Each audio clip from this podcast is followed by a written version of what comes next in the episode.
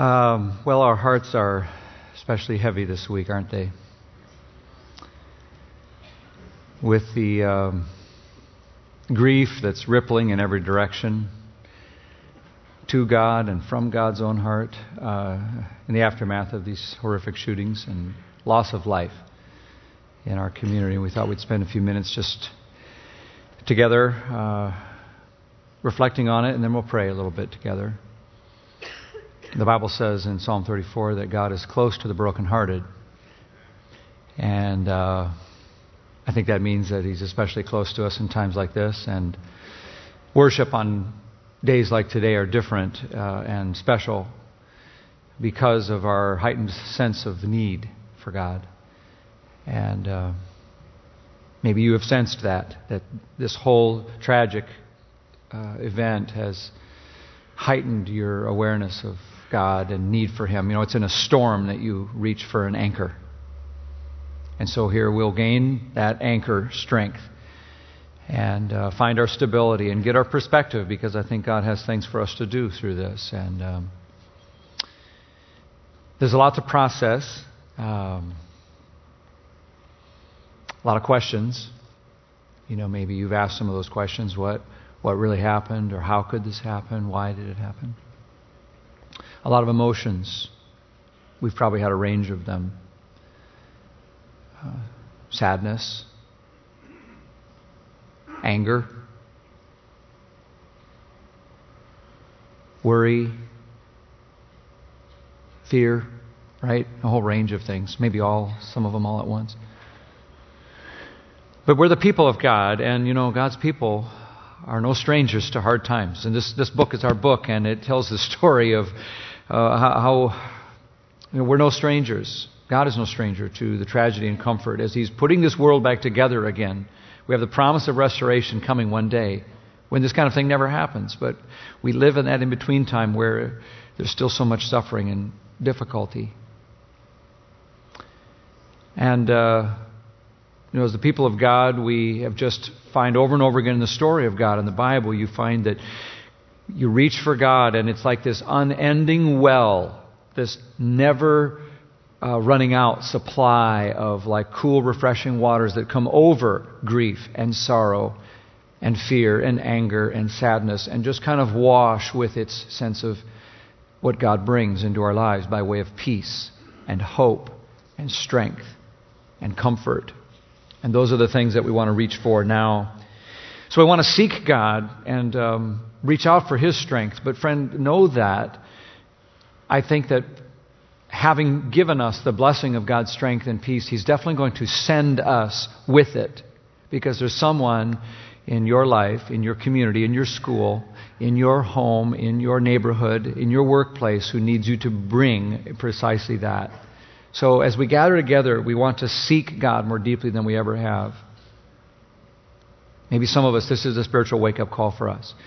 But instead of just being filled, I'm just reminding us be ready. Now is our time to be the hands and the feet. Don't just be blessed, but go be a blessing. Don't just be strengthened, bring strength this week. Encourage and help point people uh, to the anchor. Now, many have asked, just by way of practicality, uh, what, what can we do? What is the church doing? And the answer is a lot. Uh, you're probably aware, for example, that we are hosting uh, both of the visitations, all four days of the visitation for both of the officers, and hosting the funeral on Wednesday and uh, participating in the funeral on Saturday. So that's one big way. Um, we're honored to be able to do that, to participate with all the faith communities in our community, but to have a special honor of, of hosting it um, is, is a privilege for us to be able to serve in that way.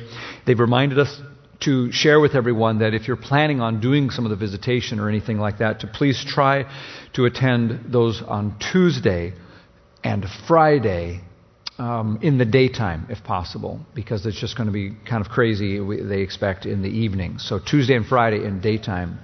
Um, we've put out some notice, and over 300 people have signed up to help staff uh, the welcome and the greeting and the sort of hospitality so we can put out the right welcome for all of those people who are here on our campus. We think most of those roles are, are taken care of.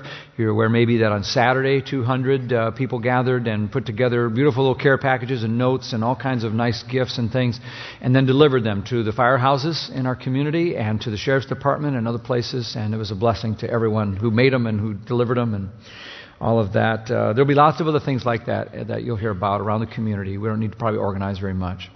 Um, you're aware that there's a family benevolence fund that has been created. If you want to know about that, you go to harfordsheriff.org and they will direct you to how you can contribute to that for the families of the deceased.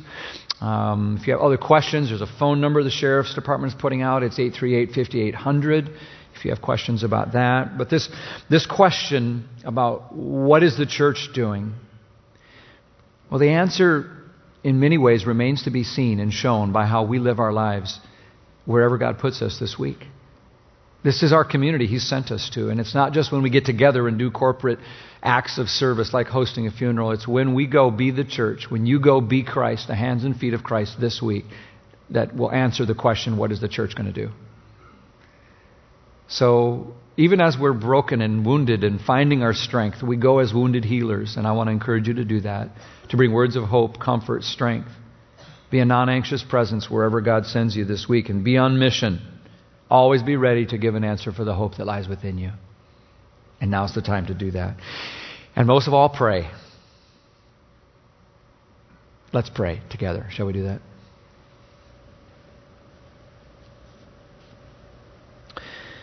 God, these are days that feel dark, and so we ask for your light and your love and your hope to infuse us and our community. Your word says that you're a stronghold. You're a strong tower of refuge that we can run to and hide behind. And so we do that now, God. We want to find our strength, find our safety in you. Want to cling to you, a rock that is higher than we are, and pull ourselves up to a perspective so we can get a better handle on what's really happening and see things in a big light. Protect us, Lord, under the shadow of your wings. And our prayers, especially, Lord, our heartfelt prayers, are for the families of those whose lives are now lost. The families of these public servants, the family of this troubled man who is gone, and his family. Lord, we need a shepherd we need a gentle shepherd. We could use some green pastures and quiet waters.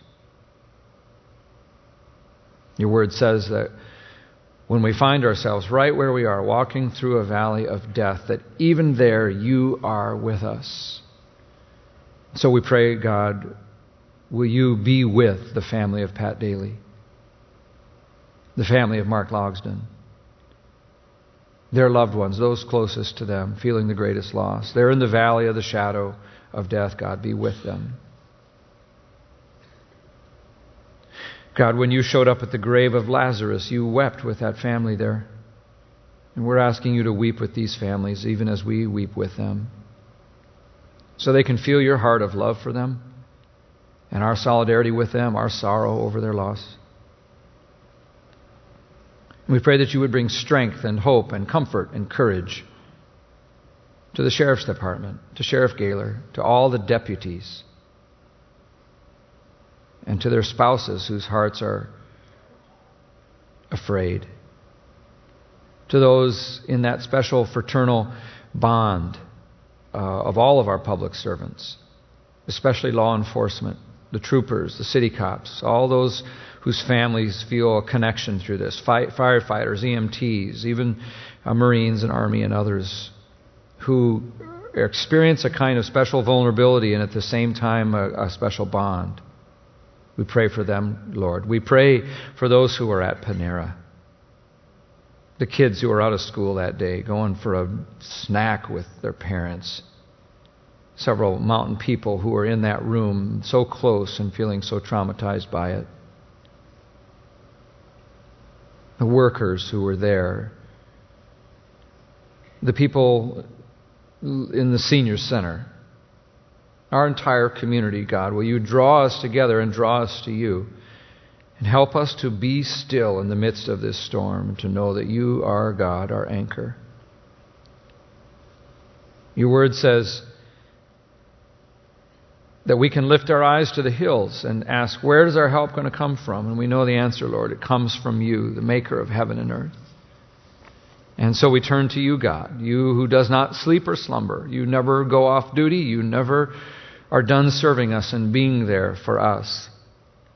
And so we call on you now and reach for your strength, and we ask for you to fill us with your Holy Spirit and send us out of here with courage enough to be your hands and feet wherever you put us as your healers this week. And we trust you to bring something good even out of this awful and evil. And we trust you for all things in your sovereign name. And we ask it in the name of Jesus. We ask you to be a good, good Father to all who need it, especially today. In the name of Jesus. And all of God's people said, Amen. My name is DJ, and I'm a grateful recovering alcoholic and addict. I'm an only child. I am the only child of two alcoholic parents. My mother and father died as a direct result of alcoholism. Uh, my mother was not a very nice person when she drank, and I always told myself that if I ever drank, I'd never be like her. And actually, I was worse. Don't ever remember her being arrested. Don't ever remember her losing a job. And both of those things happened to me as a direct result of my alcoholism. My father, on the other hand, was a very jovial kind of alcoholic. He was one of those Friday, Saturday kind of guys. He liked to play cards. He liked to dance, couldn't dance a lick. Um, but he was one of those people that I didn't mind being around. I actually trusted him. I was afraid of my mother when she drank. She was a very mean, uh, verbally and physically abusive alcoholic. Um, she was a very, very evil, um, unhappy woman. Uh, my parents separated when I was about five, and my father really hoped that I didn't remember the morning that my mother pulled the gun out on him because I was only five years old. But I could never forget that. And I could never get him to explain to me what happened. His response was always, Oh, kiddo, you don't remember that. What are you talking about? Um, I started uh, using drugs and alcohol at a very early age. Um, I had my first full blown hangover at the age of eight years old. And that full blown hangover happened on a Christmas Eve. Um, I lost everything as a result of my alcoholism and my drug abuse. And my mother died as a direct result of her alcoholism at the age of 48. And I came into recovery at the age of 48. And so one day at a time, one leg at a time, one step at a time, I was able to reach out. And a lot of the people that I reached out to were the people in Celebrate Recovery. I didn't really want to go there, but I had to because I was working in a place where it was mandatory. And I fell in love with the group of people there. I fell in love with the fact that these folks loved me and accepted me for who I was, regardless of whether I accepted myself or not. And in their own way, they each told me to just keep coming and that they would continue to love me until I learned to love myself. Uh, my last drink was on May 10th, uh, 2008. I've had some rough spots over the last couple months. I've lost a man that I've called Poppy for the last 35 years. I've called him Poppy and I've called his wife, who happens to be my mother's younger sister, Mommy. And I found out about four years ago that those two people prayed for me constantly. They never judged me. They never hammered me. They never told me to get to church. They simply prayed for me. And when they got the phone call that day that my life had totally changed and that I was now going to church because I wanted to, I was being baptized because I wanted to, I think they felt an overjoy that their prayers had been answered and that their child had come home. Thank God that God is the God of dysfunctional families. Amen.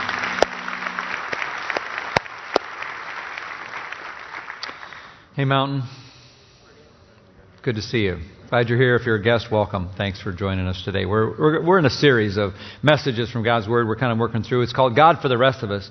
It contains this kind of amazing surprising to a lot of us truth that turns out God isn't really just a God who has kind of plays favorites and, and, and is for certain people, but God is a God for the rest of us. And we've been looking week by week how He's even a God for the broken or the stuck or the addicted. We talked a couple weeks ago. Last week, Vince Antonucci reminded us that, that He's a God for, for those who feel really unlovable. Next week, we'll talk about how God is a God for the skeptics, the doubters, those atheists. And then we're going to look the week after that about just what about this whole deal of someone who's maybe been really just turned off by church. Maybe that's you. Some Christian's done you wrong, or, the church makes you sick, or whatever it might be. We're going to talk about that. Today, today, we're going to talk about dysfunctional families. Here we go. You're like, oh, great, look who I'm sitting next to. This is going to be a mess. How many of you appreciated Vince last week? I know a lot of you are here to hear to see him and hear him. He says, "Hey, he loved his time here. Thanks for hanging out with him and being so gracious to him." You probably figured out in his, the way he talked that Vince has a little bit of a rough background himself. Um, maybe you have understood or read some of the things he's written, but you know his dad was a um, a gambler, a con man, really, wanted by the FBI. So, so many times in life, he would come, Vince would come home from school, there'd be a, a truck out front, and they'd be like, get everything, you got you know, an hour to get stuff in, we're leaving. And he never had a chance to say goodbye. They did that dozens of times in his lifetime growing up. And uh, one such time happened when he was seven years old. Uh, all of a sudden, there was a truck out front and packed up, and it's like, get in, we're leaving and they lived in New Jersey. And so his mom and his sister were in another car going, and they didn't even know where they were going, weren't really told. Um, and he's seven years old with his dad in a rented truck full of stuff, and there they go down the road. They stop at a uh, truck stop uh, for something to eat. And he notices that his dad's always talking to the waitress, talking to the waitress, talking to the waitress. He, you know, is too young to know what's going on. And then they go across the parking lot after they eat to um, stay in a motel, and that's when his dad tells him uh, that he'll be staying alone that night. And uh, he's seven years old, you know. He's a protest. He says, I, I'm, I'm afraid. I don't want to stay alone. I'm too young to stay by myself. And his dad says, You'll be all right. Shoves him in there and locks the door. He hadn't really figured out at that age that the something that his dad said he had to do probably had to, you know, was to do with that waitress. And, uh, you know, Vince says as he looks back on that, I don't know what was the most painful thing, being alone and afraid, or knowing that my father would belittle me for being afraid when he got back, or the thought that he might not come back at all. Part of me hoped he wouldn't. I would love never to have seen him again. But no one knew where I was and what would happen to me. So Vince didn't want to wait to find out, and so that night he decided that he didn't want to live like that anymore with that kind of fear and uncertainty in his life. He took one of those old glass ashtrays, seven year old boy, threw it in the bathtub, broke it up in a hundred shards, and took one of those big jagged edges and had the intention of slitting his wrist end his life. He couldn't go through with it. He didn't commit to that. And here's a kid who hates his life so much he wants to die, but now he, he hates himself for not being strong enough to make it happen. So much pain and felt pathetic. So he feverishly cleans up all the glass, flushes it all down the toilet, works into the night so his dad would never know. His dad shows up in the morning, acts like nothing's no big deal, and uh, he acted like it was no big deal to be alone. They got in the truck and they just motored down the road as if nothing had happened. And it's when you have an event like that in your life and you look back on it. Vince says, you know, looking back on that experience kind of helped me identify that maybe I had a little dysfunction in my family. And that's really what, it, what what's necessary for all of us is to kind of objectively look back on things that were, that seemed normal at the time, but we recognize over time that maybe they, they are, they've had a shaping influence on us, but they weren't maybe the healthiest. Because there are scars that come to us in certain ways. But I love talking to Vince because he's so transparent about how that's affected him. He'll t- say openly, you know, I think I struggled with self esteem for years because of that. I've always wondered if I could ever really be loved by anyone. Would I ever be a good husband or father because of I didn't ha- I didn't know what that even looked like. The one person who was obligated to love him couldn't manage to do it. How, how am I going to do that for someone else? Am I too broken to be used by God or to, am I disqualified? You know, all these questions and see that, that that's, that's his, what's your story? Because everybody's got a story. A story of dysfunction even when you think about it, right? What's your story? Even the healthiest among us. Because the word, the word dysfunction just means something isn't working right. Okay?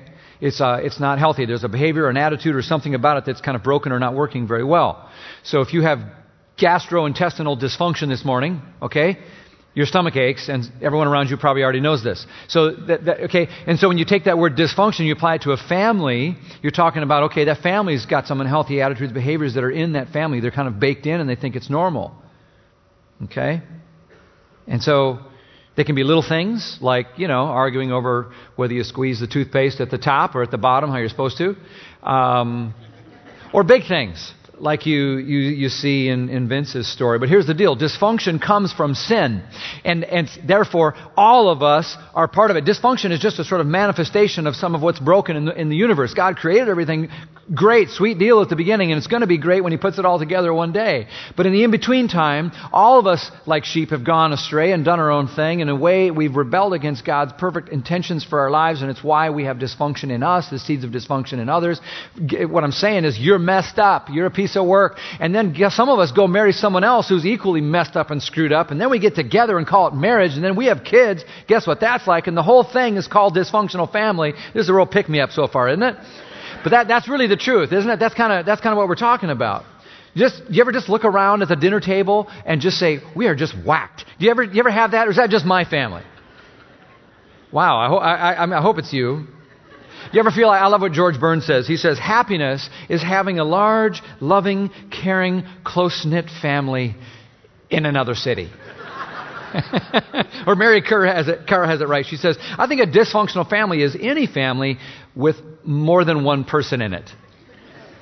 Probably onto something there, right? She's right. Every family is jacked up, okay? We just got to admit that, acknowledge that. We're all in this together. Take a look at this picture. I love this picture. This is the convention. This is the adult children of normal parents annual convention. And those two people are so goofed up, they don't even know they, don't, they shouldn't be there. right? That's why we like watching reality television, where we can watch these highly public dysfunctional families fall apart in front of us and feel slightly better about our very private families that are falling apart behind closed doors, right? That's why, that's why we do that. Every family is jacked up in certain ways, right? Can't wait for the day when, you know, one of my kids brings their future spouse home and says, Here, meet the folks. You know, here we go. Now you can see why I'm so weird. Because that's, that's how it works. It transfers that way. Raise your hand if you know a dysfunctional family. Uh-huh. Yep, go ahead and point to them if they're in the room. Okay, go ahead and point to yourself. Because church folk, right? Hey, I love this cartoon. This is a great cartoon. It says, My family should come with a warning label. And it's true. When you date someone, just like, you know, get it over with at the beginning. It's like, but notice they're coming out of church because church folk are dysfunctional. In many ways, more dysfunctional than other screwed up people. And, you know, it's interesting. A lot of people are surprised to discover that even in the Bible, virtually every family you come across is not perfect and has a share of dysfunction. Some of you are like, oh no, the, the families in the Bible, that's the examples and the models. It's like, okay, you do your homework. You go find me a perfect family in the Bible and not dysfunctional family. You email me this week and tell me who it is, okay? Good luck. Don't, yeah, have, have a good week. Okay? Because there aren't any. I love that. Because the Bible's real.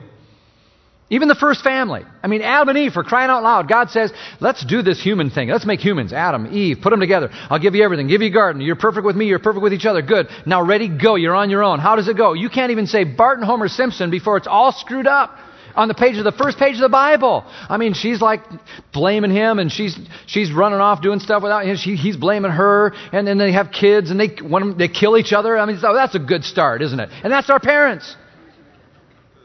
No wonder we're all jacked up.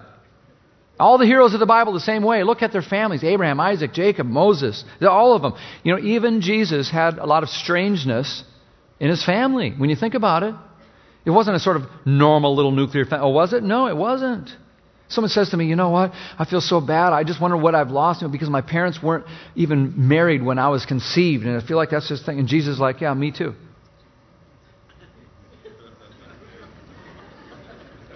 Jesus walked a mile in our shoes. He didn't just stay in heaven, sort of talking down from heaven, giving us family advice. He got down in the muck and the mire, became flesh, and became not just part of us, but part of a dysfunctional family. You say he grew up in a close knit, extremely religious community that labeled people, you know, demanded certain kind of behavior, and anyone who stepped outside that religious behavior wasn't tolerated, Jesus like me too. You, you were called the bastard kid, Jesus like me too. Maybe your family moved a lot, or with the military, or whatever, or like Vince was on the run. When Jesus was born, there was a paranoid king who tried to wanted to, wanted to kill him.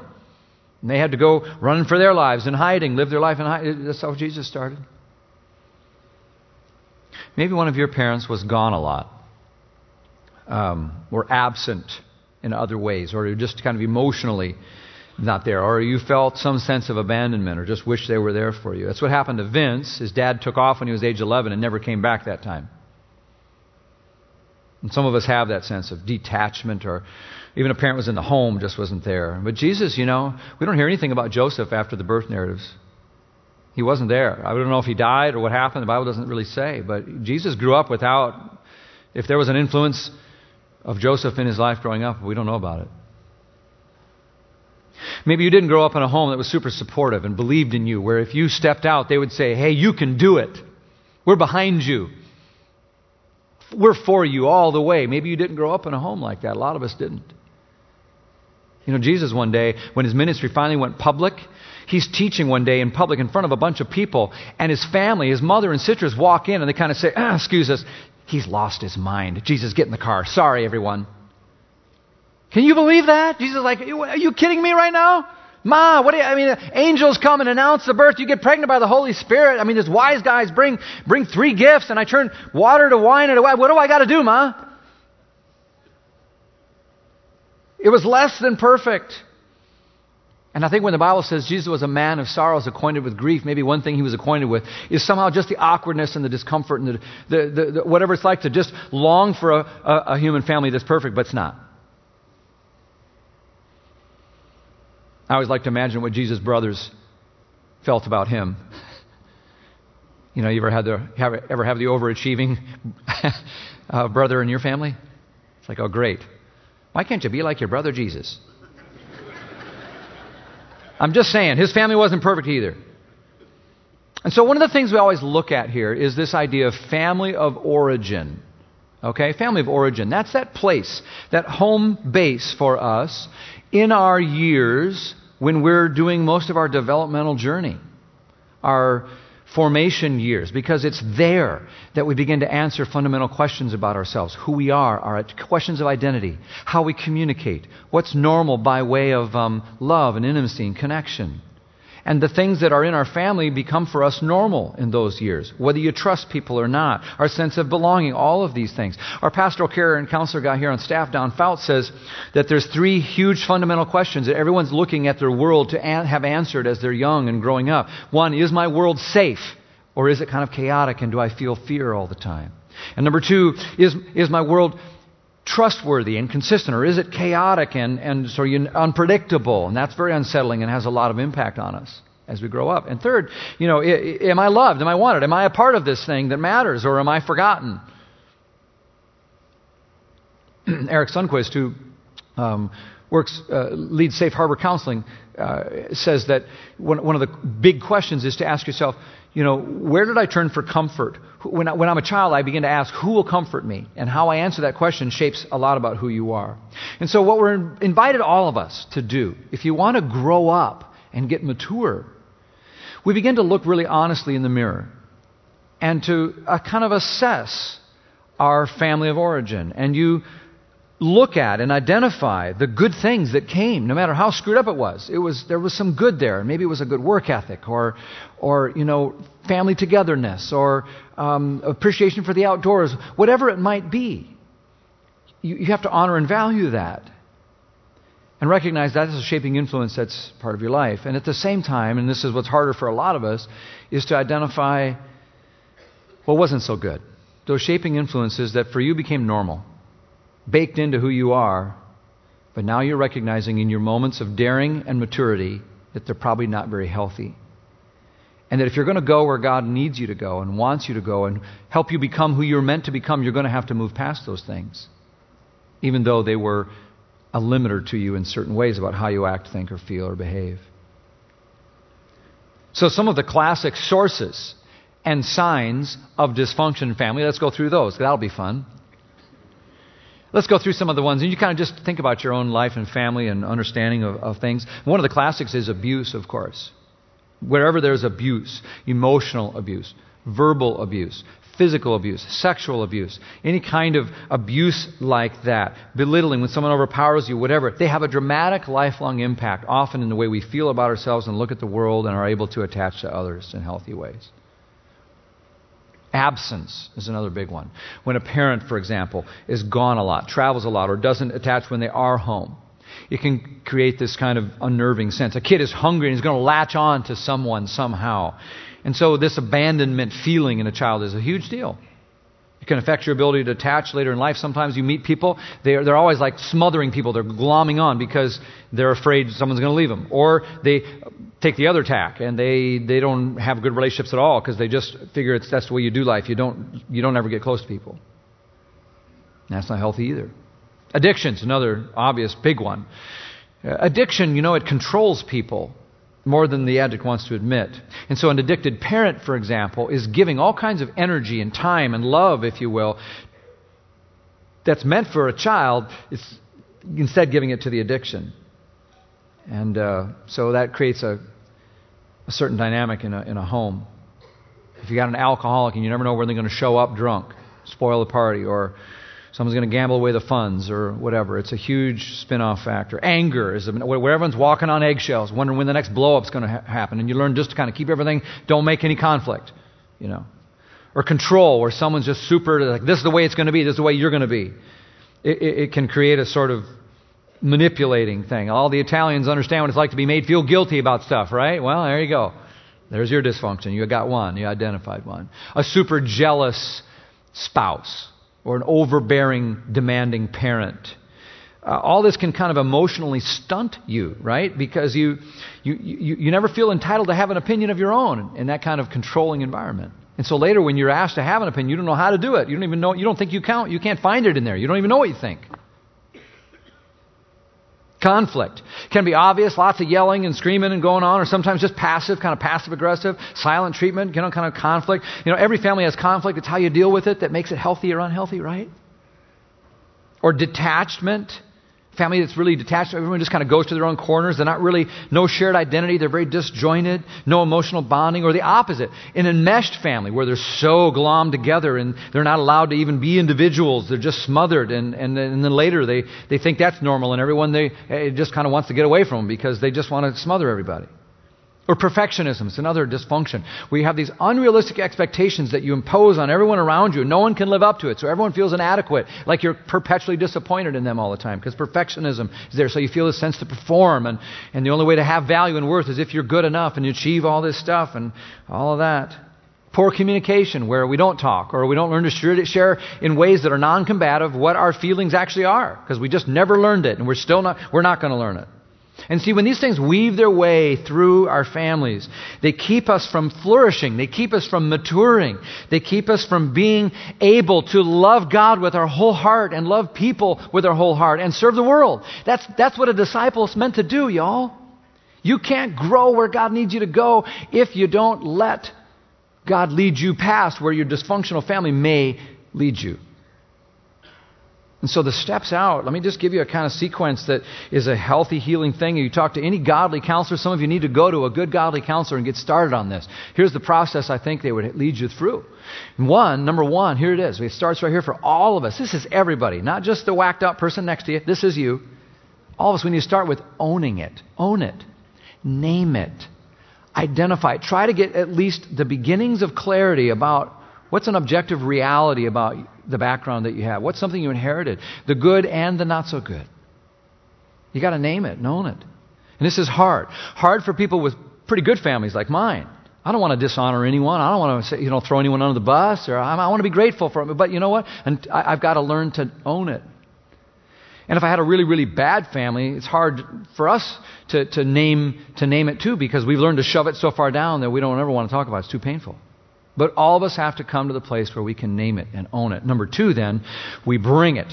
Bring it to Jesus. Once you have it, you can say, okay, here it is. This is who I am. And here it is, Lord. Now I need you to help me, and I need you to do something with it. Friend, here's, here's what I want to tell you.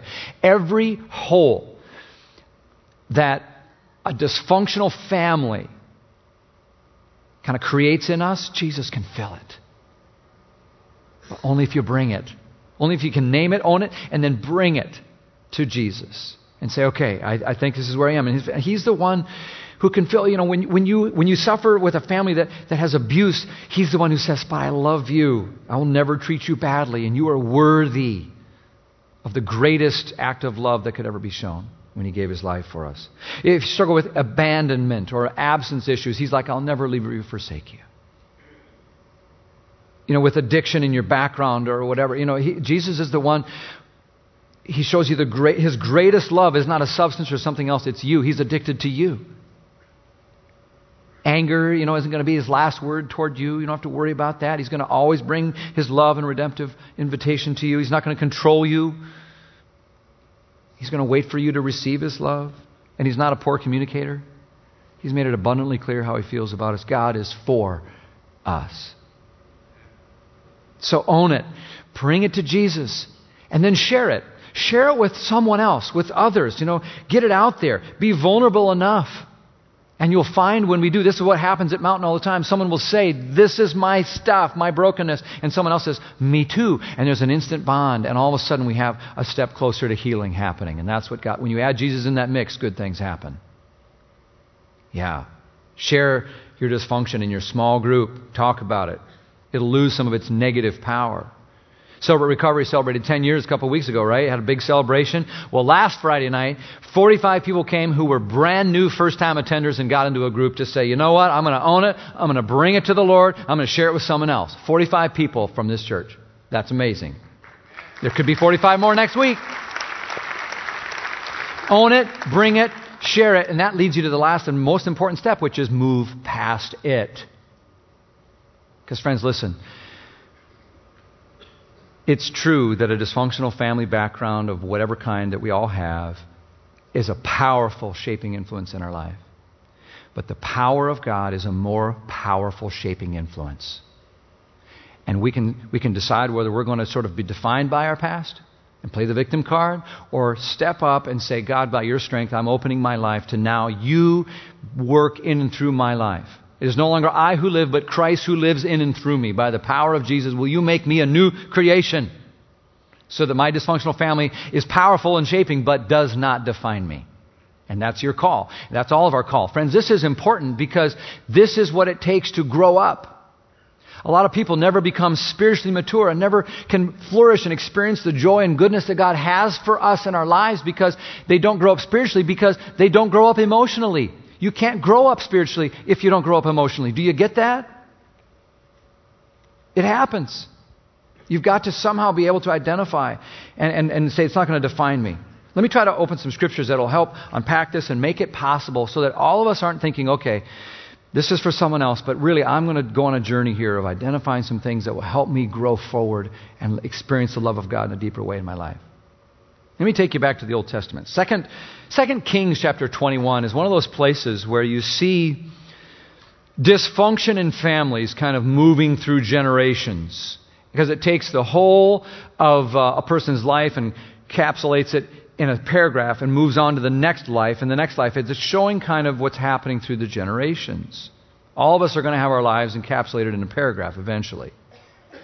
And the Bible does that for us in 2 Kings. And it introduces us to this guy named Manasseh. Everybody say Manasseh. Manasseh. That's a name uh, of a, a, really bad dude. He was a king in Judah, reigning in Jerusalem there for 55 years, and for the whole time, he's rotten to the core. He's the most dysfunctional dude, did a lot of bad stuff, and he ingrained this pattern of rottenness deeply into his family and to the whole nation, really. He had good examples around him, he didn't follow them. And in fact, it says in verse 6, one of the things he does is he strays from God. He has messed up priorities. He's very selfish, very controlling and domineering, abusive. And one of the things it says in verse 6 is that he actually sacrificed his own kids on an altar to a foreign God. Kids always pay the price for dysfunction. You reap what you sow. And so this, this generational thing, the Bible says in some places that sometimes generational sin kind of just keeps moving on through from the third and fourth generation. After 55 years of all his mean, messed up dysfunction, Some of his dearest friends got together and killed him because they couldn't take anymore. And says this in verse 18 Manasseh died and was buried in his palace garden, the garden of Uzzah. And Amon, his son, succeeded him as king. Amon was 22 years old when he became king. Some of you identify with Amon because you grew up in a home like that and you're like, okay, now I'm supposed to be an adult. What am I going to do? And you just started down the same road. And that's what it says in verse 21. He walked in all the ways of his father. And it's exactly what some of us have learned to do. We walked in all the same ways of our fathers and mothers. Some of it was good, some of it was really not so good. Some of you are like, man, that's my story. The anger issues that keep people keep hinting at about me, uh, that I got that from the old man. I'm a third generation alcoholic, just like my, my mom and her mom. We never talk about things where I don't know how to really express my feelings. You know, my wife keeps telling me that, but I get that's, that's what I saw. I feel like that part of me isn't alive. I don't know how to do that. See, and see, this moves on and on and on through generation. You just pass it on. And I think it's normal. They pass it on. I think it's normal. They pass it on. It's like an unbroken chain. It moves on forever until someone breaks the chain. Someone can break the chain. Until someone says it stops here. And that's what happened in the Bible in Judah. There was a courageous young king came to the throne. His name was Josiah. And he had all this inherited junk, and he could have said that's the way it is, but he it was like a powerful river. This this dysfunction is like a river, and it just takes people along. You're born in this current, and it just starts taking you. But he steps out of that river into the new current, a new direction, a new river of God's way of doing things, and, and he moves in a completely different direction. Verse 2 says he, Josiah did what was right in the eyes of the Lord, and he walked in all the ways of his father David. He picked a different hero, a different set of standards, a different set of values, and he walked in that way. He broke the chain. He says it stops with me. Some of us need to say the same exact thing that I'm going to set a new direction than what the river that I feel like I've been carried in just by default to this point in my life life. Because you're going to believe that God can heal, that God has a, a, a better way for you that's based more on the wholeness of Jesus than however good or bad your family was. And that's not a promise for someone else, that's a promise for the rest of us, all of us. So I don't care where, where you are today, I just want to encourage you. Whether you've identified your dysfunction really well, or it's just this vague sense, or you're not even convinced you have any. I don't care. Take a step toward Jesus. And trust Him. Just bring whatever you can to Him with, um, with as much authenticity as you can muster, and He'll start filling holes in your life. He can deal with the lies that abuse has told you. He can deal with the weirdness that addiction has pumped into your brain. Uh, it, it can, he can help you with the knee jerk reactions that are almost like who you are in terms of anger and so forth, abandonment issues, your, you know, alcoholism, yelling, whatever it is, hyper control. God is a God for the broken. God uses broken things, God delights in broken things. Do you know this? Some of us are like, ah, I suppose God could probably work something out with a broken thing here and there. No, you're not getting it. God chooses. This is God's main way of doing things. This is what, this is what the Bible says. It says one time, you know, people look at the cross and they're like, that doesn't even make any sense. It's bro- Why would God do that? Lower himself to the cross? That's foolishness. It, it's stupid. Unless God knows what he's doing.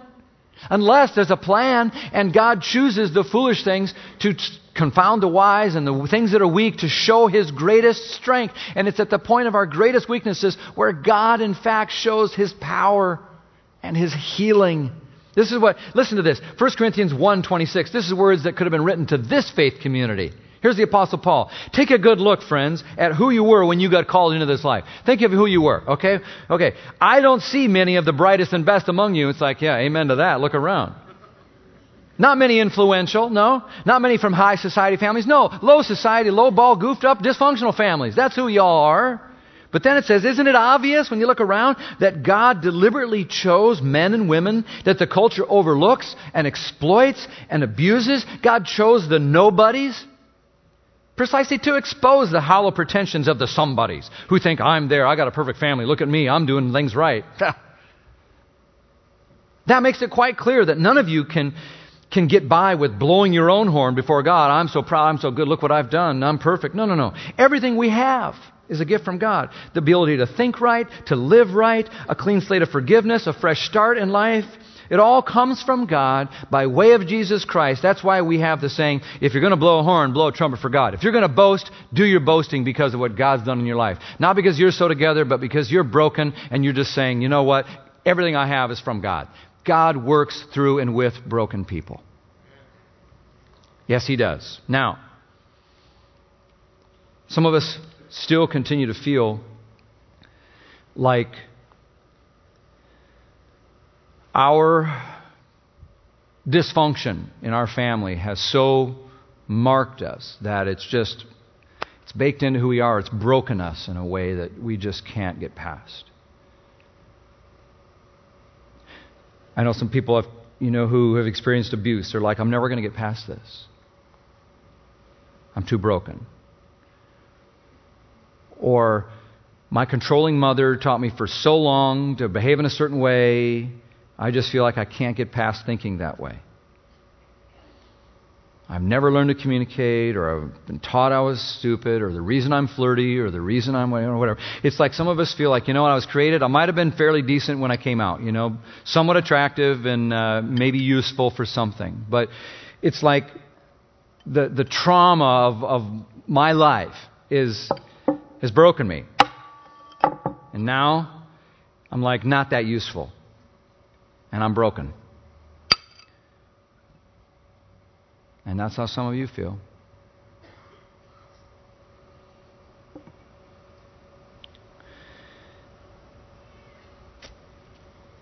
Have you heard of kintsugi? Anybody? A long time ago, there was a Japanese emperor who had a piece of Chinese pottery.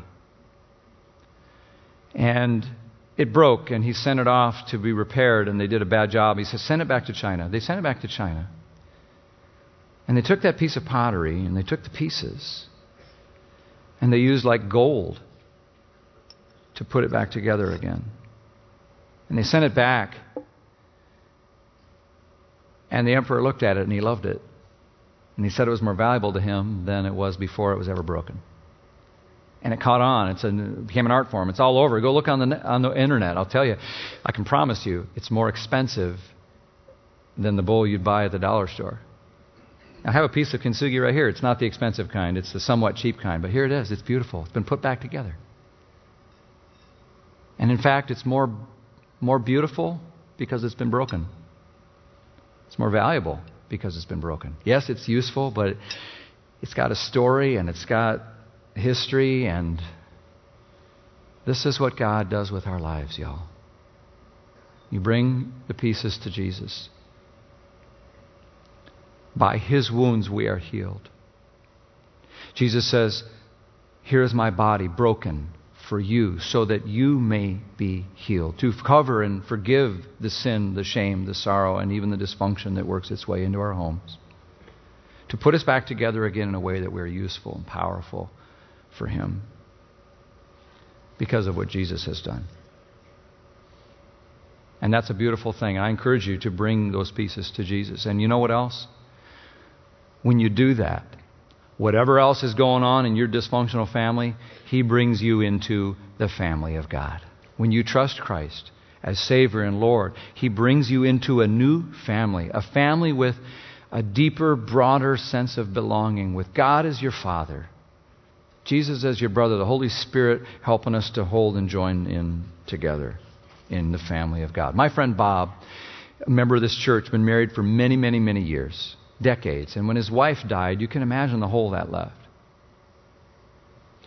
But you know, we do this thing, we did it Saturday morning here. A bunch of little kids from the church get together and they treat a bunch of our seasoned citizens to breakfast. It's a beautiful event. Here's a picture of that. Here's Bob sitting there. Okay, they're loving on each other, telling stories, singing songs, hugging out. I, I, I just, I love it. Because in that moment, Bob, you know, he's got a hole in his family, but God is, God is the God for those with holes in their family. And he got a little taste of what that feels like the other night, or the other day. Night to Shine was Friday night. You know what Night to Shine is? Oh my goodness. This room is filled with special needs kids and adults who are here in their best outfits and tuxes and dresses, and they are eating and drinking and dancing and laughing and having a night. These are people that are often kicked to the curb in terms of how people think about them, and they're often made to feel like they don't belong, but they do belong, and we celebrate them and we love them. And those special needs kids, they just laugh. And if you look closely as they're dancing around all over in this room, you look closely, you see Jesus right in the middle of them because that's his family. He's right out there with them. And that's what we want to be for the families of these fallen deputies, to help them see, even though their family is hurting, that we can bring the family of God around them. Friends, I don't know where your family really is. I pray you will bring your broken pieces and find your healing in Christ. And when you do, He will bring you to a family of God. And that's the family that you'll never lose You'll feel it now on earth, and you'll enjoy and dance with Jesus forever with it in eternity. Let me pray for you. God, we ask for your help and encouragement as we look into the mirror and say, Thank you for the families that have shaped us in good ways, and then try to just honestly say, God, will you help us to grow past the limitations of whatever dysfunction we've inherited? We bring the pieces of our lives and we ask you to make something beautiful out of us, something more valuable because of our scars. We pray it in the name of Jesus. Amen.